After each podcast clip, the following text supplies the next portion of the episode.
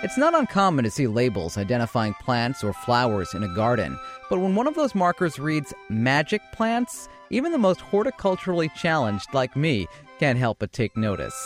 Good morning, I'm George Bodarky, and this is Cityscape.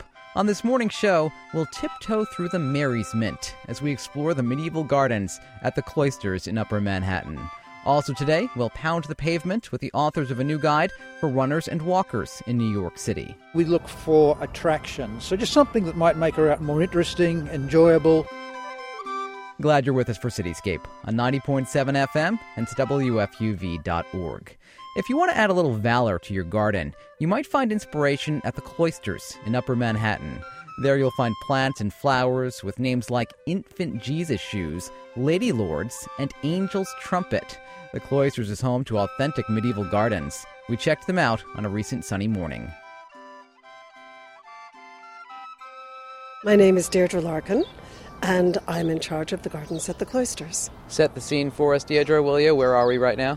Right now, we're high above the Hudson River in Fort Tryon Park, and if you look across the river, you'll see that the Palisades are still quite beautiful.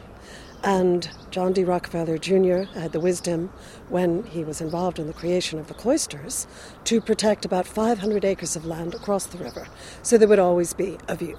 It's hard to look across the river when you have all this beauty right here before us at the cloisters. Yes, you can either take the long view or the short view, and if you look inward towards the garden, you'll see what is a recreated medieval garden.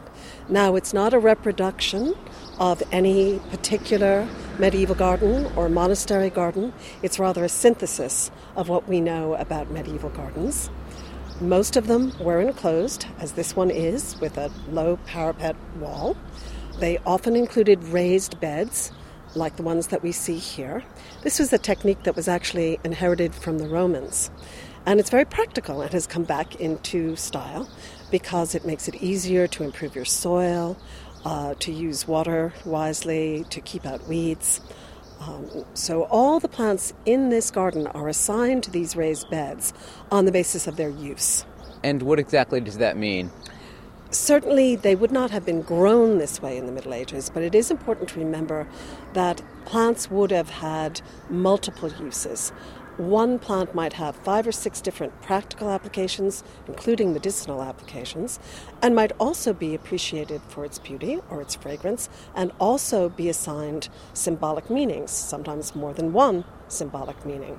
So it's a bit of a game deciding which category you'll put the plant into. But for instance, on my left here, there's a large L shaped bed of plants used in medieval magic. On the right side of the garden, the large L shaped bed in the opposite corner is a bed of plants used as artist materials. There is a large bed of plants used in the medieval kitchen. We have several beds of medicinal plants, and of course, in the Middle Ages, virtually all plants were used medicinally, not just the ones that we've selected and put into the medicinal beds for you. So, although this method does make it interesting, and people do get to learn a bit about the uses of the plants because each of the plants are labeled, and so are the beds. It really is artificial. What do we know about the medicinal plants? What were they used to cure, to treat? We know more about the medicinal plants probably than any other category of plants because it's extremely well documented through medieval herbals and uh, medical writings. Now, for a long time, I think our own herbal traditions were really discounted. Once the medieval world view was rejected, medieval medicine went out with it. But in recent years, scholars have been quite seriously reinvestigating uh, some of these sources, and a lot of scholarly work is being done on medieval medicine and medieval herbals. And for instance, in terms of our own uh, medicinal botanical research, when um, New York Botanical Garden sends ethnobotanists to the Amazon to do research, they do consult with the uh, healers in a given area and ask them what plants are most worth investigating and what they're used for. And it's been pointed out that we may as well do that with our own tradition. Sometimes, because there are some outlandish stories that are associated with medieval medicinal plants, there's a tendency to just throw the baby out with the bathwater. But it is the case that people's knowledge of medicinal plants is based on many, many centuries of practical experiment, doesn't require any kind of scientific apparatus does a plant make your mouth dry or does it make you salivate? Is it laxative? Is it diuretic? Does it redden your skin or soothe your skin? And um, people had accumulated quite a bit of knowledge, and there's a direct uh, connection between the herbal and medicinal knowledge of antiquity and the Middle Ages. So it's all being investigated. I'm sure you must get a lot of questions about the magic plants over there because my eyes were immediately drawn to that little label, magic plants. What do oh, they do? Yes. The first thing that people want to know is what does that mean, magic plants? And actually, the plants in that bed fall broadly into two categories. There are plants that were used in um, what we might call white magic or folk magic that were used amuletically to protect yourself or your household or your cattle against bewitchment or bad weather or ill fortune of any kind. And then there are plants that were used by witches, some of which are somewhat sinister and poisonous and famous. And I'm very, very committed to growing them here for that reason because we have plants like mandrake and henbane that people might not see anywhere else, even in the New York Botanical Garden. A lot of our botanical gardens really, their focus is no longer the traditional healing plants of Europe. They are focused really on um, um, plants of the Americas, uh, whether uh, New uh, South America or our own native plants. So um, I don't know where else you would go if you wanted to see a mandrake. We have really a very respectable crop growing right now. It took a long time to establish the mandrake in the gardens. We were interested to go back and find that as early as 1939, the gardeners were having trouble getting the mandrake established in the gardens. They would start it and have it in a cold frame, and when they tried to put it out in the gardens, it would languish, and there's correspondence to that effect. But finally, I'd say about, oh, 10 years or so ago, um, it was finally established, and now it's really thriving and flowering and fruiting. Very often, if a plant is just getting by, it may even look reasonably happy, but it won't flower and fruit. It won't reproduce unless the conditions are really what it wants. And so now we have fruit and flowers, and we have a few surplus mandrakes. I never thought I would see the day when I would say, I can give a little program and dig up a mandrake and see what happens, which I'm sure people would love to be present for. But I never would have had that luxury. But now I think I can do it. What are the biggest challenges of maintaining a medieval garden in modern day New York? It has gotten easier in the last, oh, 10 years to get authentic medieval plants because of a worldwide interest in uh, wildflowers and in native plants. We do get seed from European botanical gardens. Maintaining the garden is probably the biggest problem because it is a very labor intensive garden. For one thing, the kind of thematic garden that we've been talking about is labor intensive by definition. Because just because I grouped all these plants together because they fit under a rubric like medicinal or magical doesn't mean they want to grow together. They could come from all different habitats and all different uh, uh, climates. Some are Mediterranean, some are Northern European. If you're growing them all in the same bed under the same conditions, it can get tricky. A lot of botanical gardens now, for instance, uh, grow their collections by habitat, and you don't cross that line. So that is a challenge. They are also, uh, many of them, very weedy by nature. In fact, some of them would be considered weeds by most people. And so they haven't been bred to be well behaved the way that our modern garden plants have. So they need a lot of attention or else they look messy. Uh, so again, it's just a, a very labor intensive garden. How important are lawns in medieval gardens? Well, I've just done a post to our blog, The Medieval Garden Enclosed, on the medieval lawn, and actually they very much admired a fine lawn, and we have instructions uh, that were given by Albertus Magnus, uh, who wrote on making of gardens that nothing was so uh, beautiful as fine turf kept short. And he gave instructions for laying the lawn in a pleasure garden. Uh, we have a lawn upstairs in Cuxa Garden, and what he recommended doing was pouring boiling water over the site to kill all the weed seeds after you had removed the roots and stones that were in your way, and that you would then dig turves from a meadow or another lawn, you would lay them down, and you would pound them. And this is not all that different from the way that we sod and roll a lawn today. But they wouldn't have been able to keep out all the little weeds and wildflowers, although I think it was an ideal. Uh, in other cases, they may have deliberately introduced uh, daisies and other flowering plants into the lawn. We know that a flowering lawn or meadow was part of the medieval pleasure garden. In any case, um, they certainly did uh, prize a lawn, and uh, we do have records that go back um, to the 13th and 14th centuries, showing how many. Uh, how much money was expended on the turfs to lay the lawn for a pleasure garden or at uh, a college or an abbey. So we can retrieve these documents, yes. But we do, I have to admit, mow ours. There is some question of how the lawn was kept short in the Middle Ages. And I have seen this same question asked in the context of Roman gardens. And the answer is we don't really know. I would say that I think that the grasses that they had were not as tall and unruly as our grasses. It may be that they scythed them. It may be that sheep were allowed to crop them, which is the ideal thing. And they were very, very good practical horticulturists because if you allow your lawn to be cropped by sheep, you're fertilizing at the same time and you're also, you know, rolling it as it were because you have the weight of the animals treading back and forth. But I don't have any direct evidence. I don't think we're going to have sheep anytime soon. We don't have a deer problem, of course, but we do have a squirrel problem. That's what I've heard, and I've heard that these are pretty smart squirrels. Yes, I was once here in the evening because normally uh, the gardeners only work until the museum closes. But I had occasion to be here late, and I guess it was about 5:20 or so, and the museum had closed at 5:15 and hordes of squirrels started coming over the wall into the garden. They knew perfectly well when the museum closed, and it was safe to come in and start digging up my bulbs and making a mess. Speaking of bulbs, medieval gardens do contain many bulbous plants, correct? We do have a good many bulbous plants. Uh, some of the spring blooming bulbs that grow upstairs in Cuxa Garden wouldn't have been known in the Middle Ages. We have three gardens, and only two of them are restricted to medieval plants.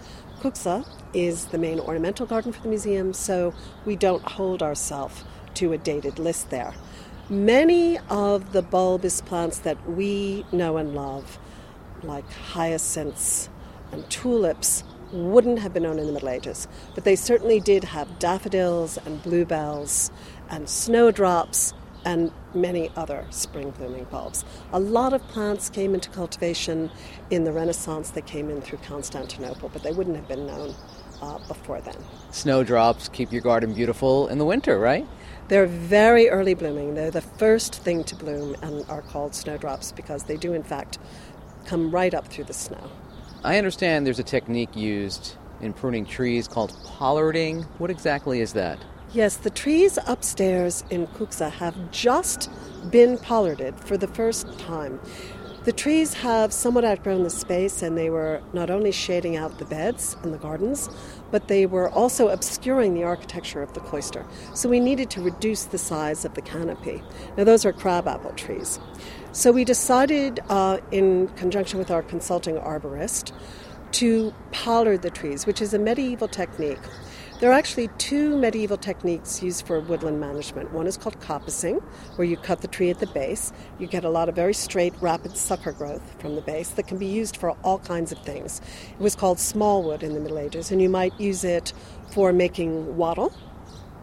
Uh, you might use it for tool handles. It was actually valuable, and much of the value of a medieval woodland was in this small wood.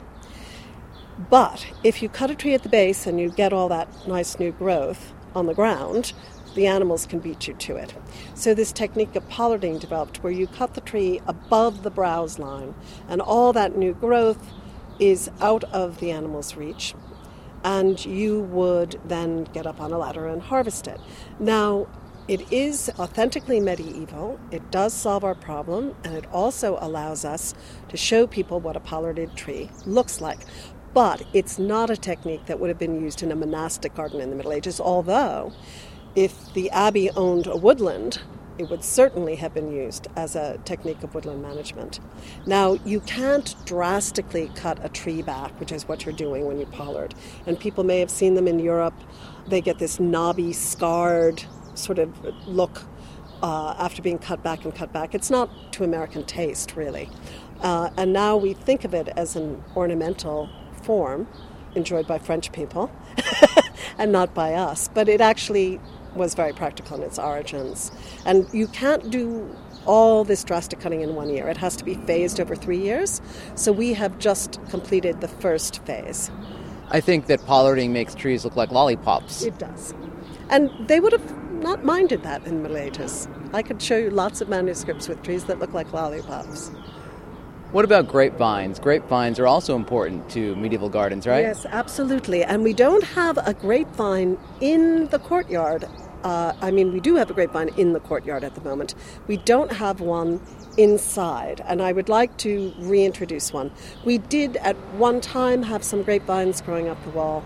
I'd like to put them back because, again, they are, you can't overestimate the importance of it great economically as well as liturgically and symbolically and decoratively in every way. So we're always on a quest to add more plants, to find plants that are closer to um, what would have been known in the Middle Ages, and it's another part of the game. If someone wanted to put some medieval flavor in their home garden, where do you think they should start? Well, actually, many urban gardens and suburban gardens are well suited to a garden of the medieval type because you have enclosure. You can put a hedge around your yard, or if you're in a in a townhouse, you already have a courtyard.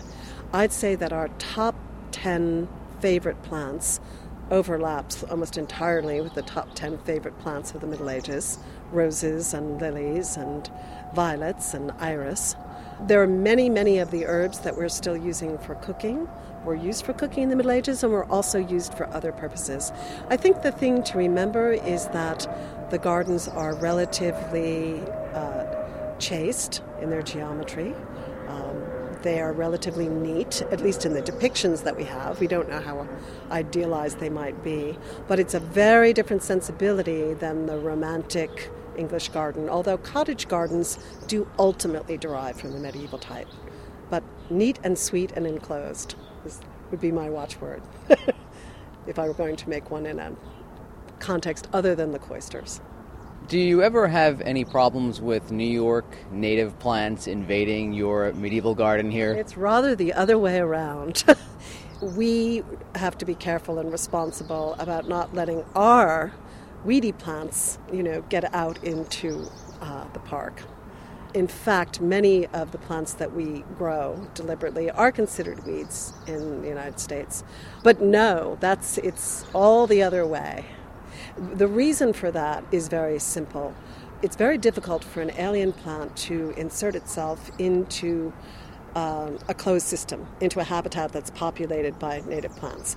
But if you disturb that system, if you plow a field, if you break up ground to create a building, you level the playing field, and then the invaders can just go to town, so to speak. Deirdre, thank you so much for your time. Uh, thank you very much. Deirdre Larkin is in charge of the medieval gardens at the cloisters. For more information, check out metmuseum.org backslash cloisters. You're tuned to Cityscape on 90.7 FM and WFUV.org. Good morning once again. I'm George Bodarky. Running enthusiast Warwick Ford says you haven't seen a place until you've seen it on foot. He and his wife, who shares his passion for running, have authored a new guide for runners and walkers called Fun on Foot in New York. I caught up with the Fords at Pelham Bay Park in the Bronx.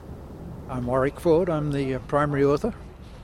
I'm Nola Ford. Uh, I'm the running mate. And here we are in Pelham Bay Park in the Bronx. This is New York City's largest park. A lot of people think it's Central Park, but no, it's here, Pelham Bay. Yeah, that's correct. Yep. In the Bronx, we've covered in our book uh, eight separate routes. Uh, in fact, the book itself covers a total of over 80, 80 routes. Uh, eight in the Bronx, including right here, Pelham Bay Park, including Van Cortlandt Park, uh, of course, um, and a number of other routes, including routes that, that link the two of those. Have you two actually done all of those routes?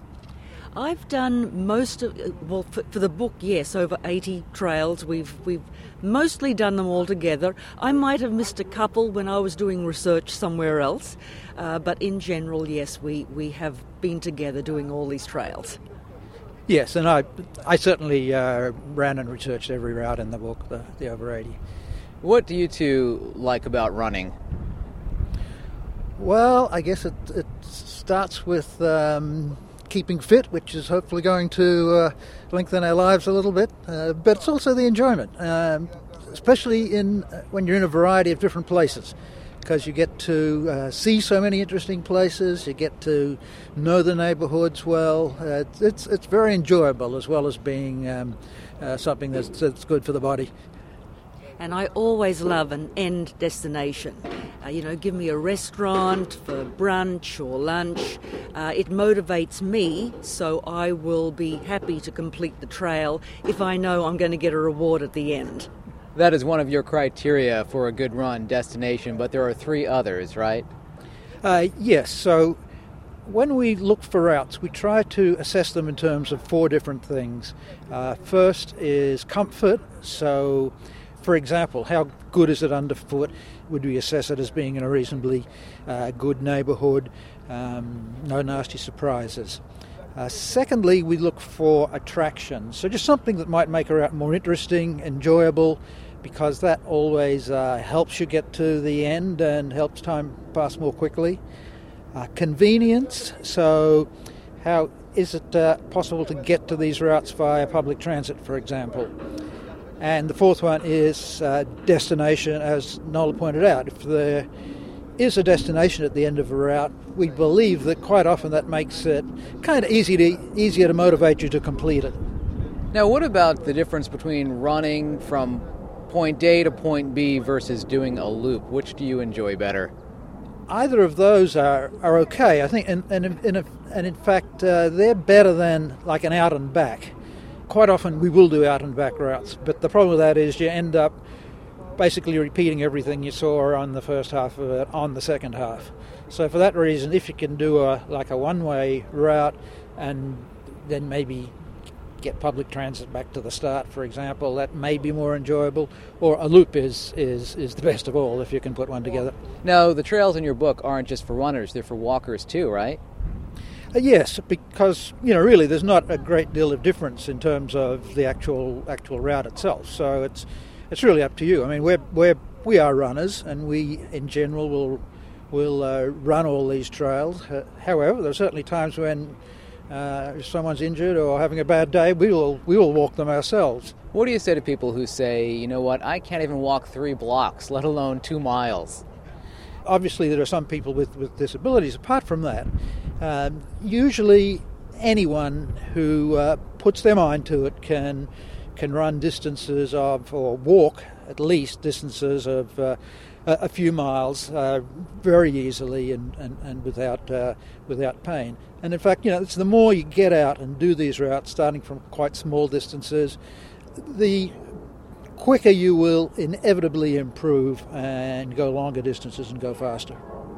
Now, there are so many runs in your book. You cover all five boroughs. Where in Manhattan is your favorite place to run? There are so many routes. I think we cover about nine or ten or possibly more in, in Manhattan. And really, they're, they're all great.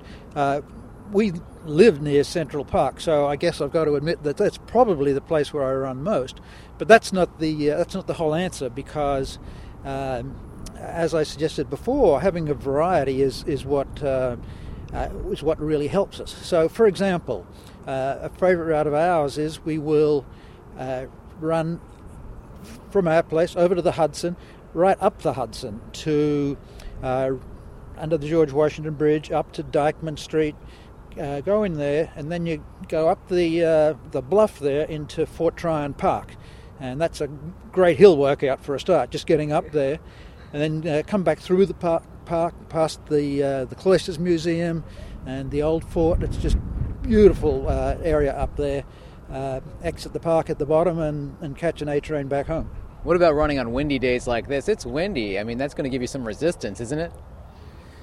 Yeah, yeah. Certainly, some days some days are better than others, but um, you know, a bit of wind isn't isn't uh, that much of a problem. So if you've got a bit of resistance, well, it's probably helping get you make you a little bit stronger too. What's the ideal running weather for you? I actually love to run in hot weather. A lot of people don't like to run in hot weather, but I do. I don't mind sweating. Yes, I, I don't like the uh, over 75. Uh, I like the fall weather when it's in the 60s and you need just a bit of a jacket and you've got that, that cool air around you. I run much better under those circumstances. Talking about the fall weather, your book also includes routes upstate, and I'm sure that is a great place to be in the fall with the foliage. Oh, yes, indeed. So uh, the book is uh, focused on the city, so probably uh, of those 80 odd routes, half of them at least would be the five boroughs. Uh, we then cover uh, areas around, so quite a lot of coverage on Westchester, for example, Nassau, and um, on the Jersey side of the Hudson. Uh, but then we also have a couple of chapters that go further out into into upstate, really just picking out the very best routes in the uh, mainly in the higher population areas up there. But uh, absolutely, there's some there's some fantastic trails up there, and uh, we certainly don't cover them all, and uh, I doubt that anyone could. There's one in Poughkeepsie that I want to try that takes you over the Mid Hudson Bridge, right? Yes, that's right. That's that's a most enjoyable one. We we go across the bridge and then we where do we end up warwick you yeah can, you, you, you, can cross the the mid hudson bridge there and do a nice loop uh, up uh, in the highland area there and back but the exciting thing that's happening there is they've uh, announced that they're going to open up the old rail bridge as well now uh, when that happens which i think is scheduled for fairly fairly soon now you'll have a fantastic uh, loop that you can do, including both the Mid Hudson Bridge and the uh, and the rail bridge. Uh, the rail bridge, when I say opened up, is going to be opened up for uh, purely pedestrian and bicycle usage. Heading upstate, of course, is one great way to avoid the hustle and bustle of New York City. You can go to Central Park and avoid it. Actually, we're avoiding it right now in Pelham Bay Park. But you could also go to Roosevelt Island, take the tram or the subway right there, and enjoy a little bit of peace and quiet too. Uh, yes, that's right. So for, for people on, uh, especially on the Upper East Side or, or, or, anywhere in, uh, in Uptown Manhattan, that's a, that's a great little run because you get onto the island there. There's very few other even runners there. Almost no bicycles. They don't exist. It's a it's a really nice little route. Um, there are some other routes around as well. So for nearby there, uh, a, a great one which we do do sometimes is you run from like the Upper East Side over the Queensboro Bridge, uh, through Queens, uh, up to the Triborough Bridge, back on the Triborough Bridge, and, and down the East River. So that's that's a loop run. It is uh, it's something quite different and very uh, exhilarating in the uh, up on those bridges. We can't leave out Staten Island. Everyone often leaves out Staten Island, but it is one of the boroughs. You include it in your book. Where do you like to run or walk on Staten Island? Well, first of all, uh, before I, I, get to that question, uh, we love the ferry ride out. And we always laugh because when we arrive at Staten Island, you see a lot of, most of the people running around getting ready to get back on the Staten Island ferry, and they miss out on so much. Um, I will just mention uh, from the, the, the ferry, my favourite spot, of course, is the boardwalk. So the boardwalk area is, is my favourite spot. Uh, and we ended up uh, at uh, New Dorp for Mother's Day brunch. But I'm sure Warwick can describe the trail a little bit better than me. Yeah, well, that, that particular trail you can connect from the from the ferry terminal. So get off the off the ferry. Um, you can run to Fort Wadsworth, and uh, it's very scenic there, very historic.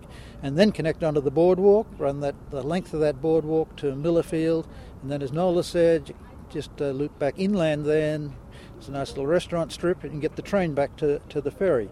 So that's about a um, that's about an eight mile eight, eight miles on foot which is very nice. As Nola said, like on, Mo- on Mother's Day, we went out there and uh, had Mother's Day brunch at the end. Warwick, Nola, thank you so much. Well, thank you, George. Thank you, George. It's been a pleasure. Warwick and Nola Ford are the authors of Fun on Foot in New York. You can learn more at funonfoot.com. And that's it for this week's Cityscape. I'm George Bodarky. Have a great weekend.